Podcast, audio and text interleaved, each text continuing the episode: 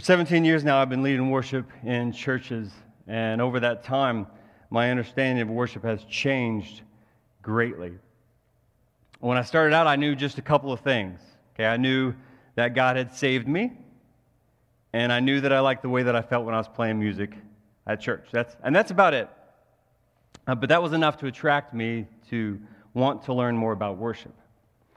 In 2004, I began helping out a friend of mine. He led a, or he was a student pastor at a small church in Duenweg, Missouri, right outside of Joplin. It was a small Baptist church, and I'd go there every Wednesday night and lead worship for about 25 kids.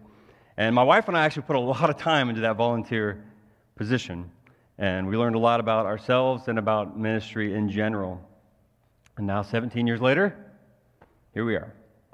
And my understanding of worship is, is very different now. It's evolved, it is evolving, it's active in me, and I'm always learning.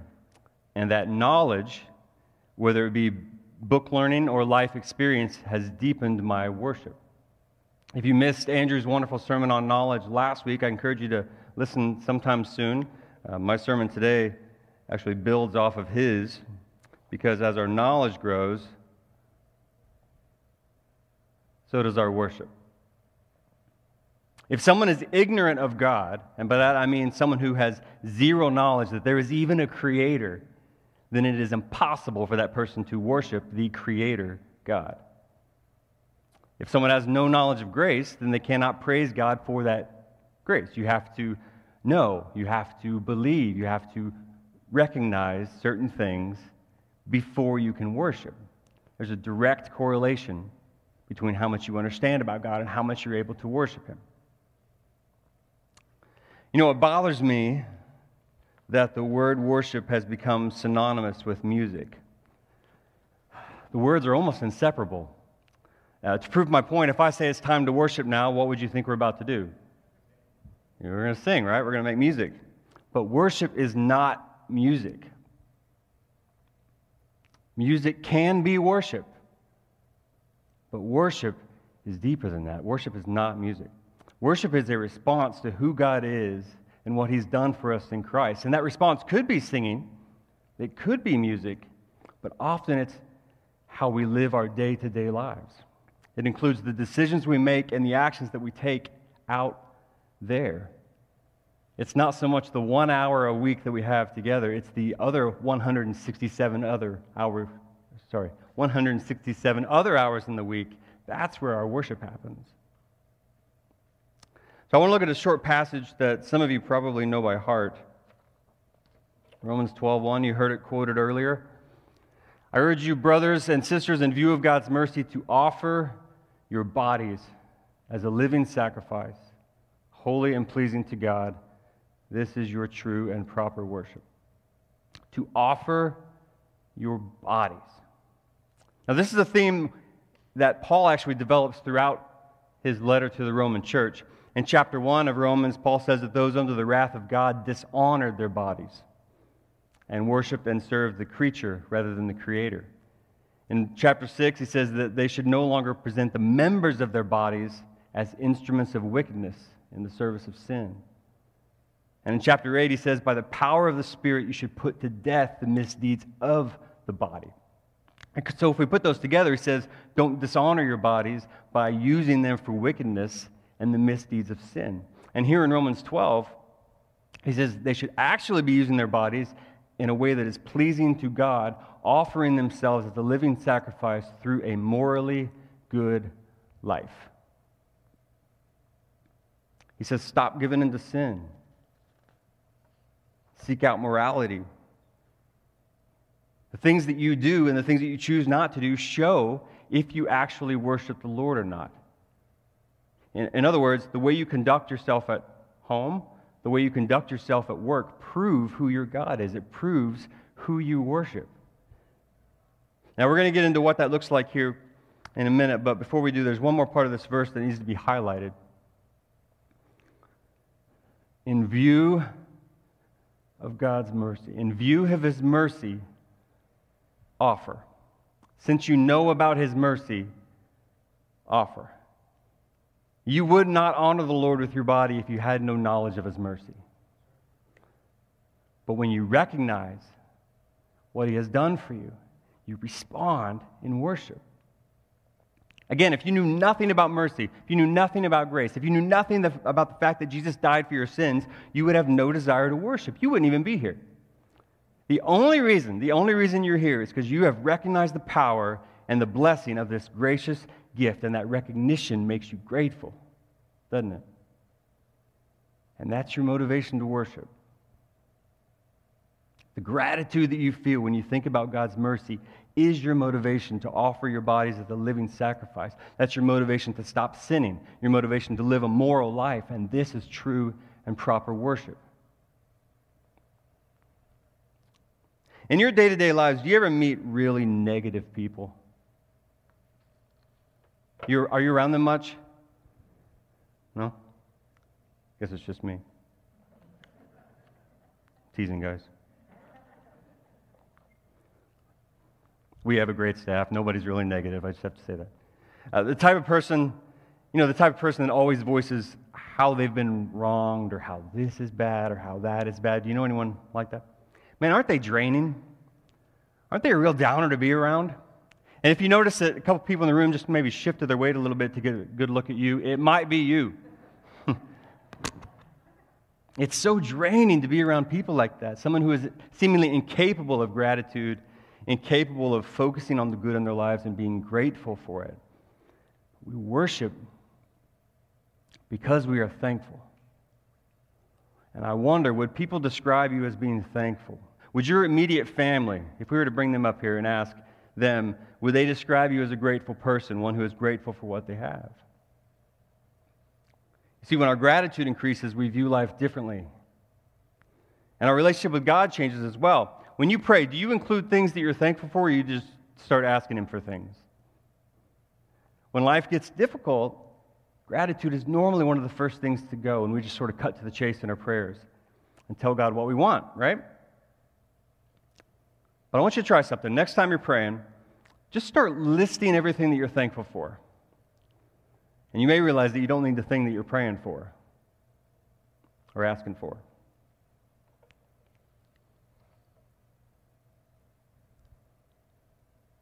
with thanksgiving. With gratitude, we pray.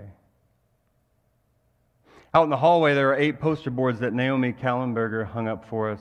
And the third one was just revealed this morning. It has Hebrews 12 28. It says, Since we are receiving a kingdom that cannot be shaken, let us be thankful and so worship. With thanksgiving, we worship. In view of God's mercy, we worship. And if that's you, if you're thankful, if you have gratitude in your heart, then prove it. Prove it. Live your life according to Scripture. Actually, live out your theology. And what does that look like? Love your spouse the way God loves the church. Children, do what your parents tell you to do. Stop slandering even members of the other political party. Forgive someone that wronged you. Forgive them, someone that mistreated you. Pray for your enemies. If you're thankful, then prove it. Live out your theology. Serve someone. Chris is going to preach on that next week. Hope you come back for that. Give away your money. Treat others the way you want to be treated. Stop lying. Stop putting so much pride in your own abilities and recognize where they came from. If you're thankful, then prove it and live a life worthy of the calling to which you've been called. Be joyful in hope, patient in affliction, faithful in prayer. Be generous, share with others, be willing to associate with people of low position. If you're thankful, then prove it. Don't repay evil for evil. Be humble, be gentle, bear one another with one another in love, and make every effort to maintain the unity of the Spirit in the bond of peace. If you're thankful, then prove it and worship the Lord with your life. That is the proper response. Resist evil, seek morality, seek godliness. Romans 12 21, do not be overcome by evil, but overcome evil with good. And it's going to be hard, guys. It will be hard. It'll be a fight. Make no mistake. Because it goes against our very nature, doesn't it? In fact, it's so hard that you can't do it on your own, but you have the Holy Spirit of the living God inside of you, and He will strengthen you and make you strong. And you will need strength because it takes strength to resist the dark side.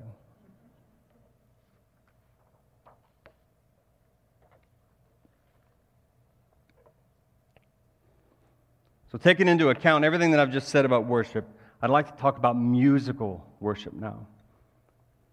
It's a big part of our services here at Glendale, and I'd be amiss if I didn't take this opportunity to speak about it. Musical worship involves us using our bodies to respond to God's grace in a different way than what I've previously mentioned. It's not us trying to conform our lives to Scripture and, or follow the leading of the Holy Spirit. It's more us being so grateful for God's mercy that we want to cry out to Him vocally. Uh, but this isn't just something that we came up with here. We find music all throughout Scripture. And so that tells me that it has some importance. In uh, chapter 38 of Job, God tells Job that before he formed the earth, the stars sung together. It's kind of a neat picture in it. I like this one. In Zephaniah, Zephaniah chapter 3, it says that God actually sings over us. Revelation 14, 15, we read about what will be sung in heaven. 1 Chronicles 16, 23, sing to the Lord all the earth and proclaim his salvation day after day. Of course, it's all over the Psalms. I chose Psalm 98. Sing to the Lord a new song, for he has done marvelous things. There's lots of singing and music in the Bible, isn't there? God gave music great power. It connects with us on a deep level. It manipulates our emotions. It can make us happy and excited. It can make us sad and depressed. It can drudge up old memories. At times, it breaks down barriers that, wor- that mere words cannot. And when it's utilized by people who are sold out for Christ, its power is magnified. That's why listening to Christian music can minister to you. It can uh, serve as a reminder of God's mercy. If you don't listen to any Christian music throughout the week, you might consider it, especially if you feel that you've become disconnected from God, especially if you feel that you're disconnected from your faith. But even though music connects with our emotions, our musical worship oftentimes does not. Most of the services that you come to will not provoke your emotions in a way that brings you to your knees in praise. It can happen. You could be so overcome with emotion that all you can do is fall to your knees and feebly lift your hands in worship. But most of your corporate worship experiences will not be emotional for you, and that's okay. That is okay. If you feel no emotional connection to anything we do, you can still worship. The way that you respond in musical worship does not have to hinge on emotions. Now, I hope you do feel something while you're here. And I certainly try to craft moments where you feel certain emotions. But even if you don't, that's totally fine. Now, why am I telling you this? Because I think it's a big deal. Because there is a belief that many Christians have that I think needs to be corrected. There are Christians who believe that the church service is a religious experience where God, Jesus, and the Holy Spirit can be encountered on a deeper level than anywhere else. And they go to church to be physically closer to God, to feel the Holy Spirit touch them, as if God was confined to one place. They long for the days of the temple when God's Spirit would live there. It's Old Testament temple style worship. But the veil was torn after the cross. The barrier's gone, and God's Spirit lives in us. Temple worship holds no more power than living room worship. And the idea that you have to be in a church service listening to good music at just the right volume, under just the right lighting to feel the Holy Spirit is asinine. And it's a system that's based on the manipulation of emotions, and it's an attempt to get you to stay in church because the church is the holy place, right? And I've met people who hop from church to church to church based on the quality of the music, and they're looking for that emotional experience to help them feel like they've worshiped. And it always disappoints me. Even if they come here and they're like, hey, Derek, your music's pretty great. Even if they come here, I still can't help but think it's just a little shallow. You see, it doesn't matter if you like the music.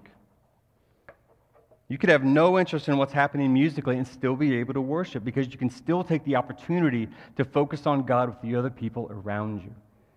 The musical style doesn't matter. And I understand that may be hard for you to hear, especially in a church that split up services based on musical preference alone, which I think was the greatest mistake Glendale ever made. It set us on a very dangerous, me centered path full of selfishness and pride. We're talking about 20 minutes of music. So, for 20 minutes of music, we've decided to segregate ourselves and separate ourselves. And in, in, an attempt to please and calm arguments, we divorced ourselves from each other and essentially formed two congregations based on age, which makes it difficult for the young to learn from the old. Amen? Makes it difficult for the old to be invigorated by the young. All for 20 minutes of music. And it happened because we confused music for worship. And we thought musical preference and style affected our worship.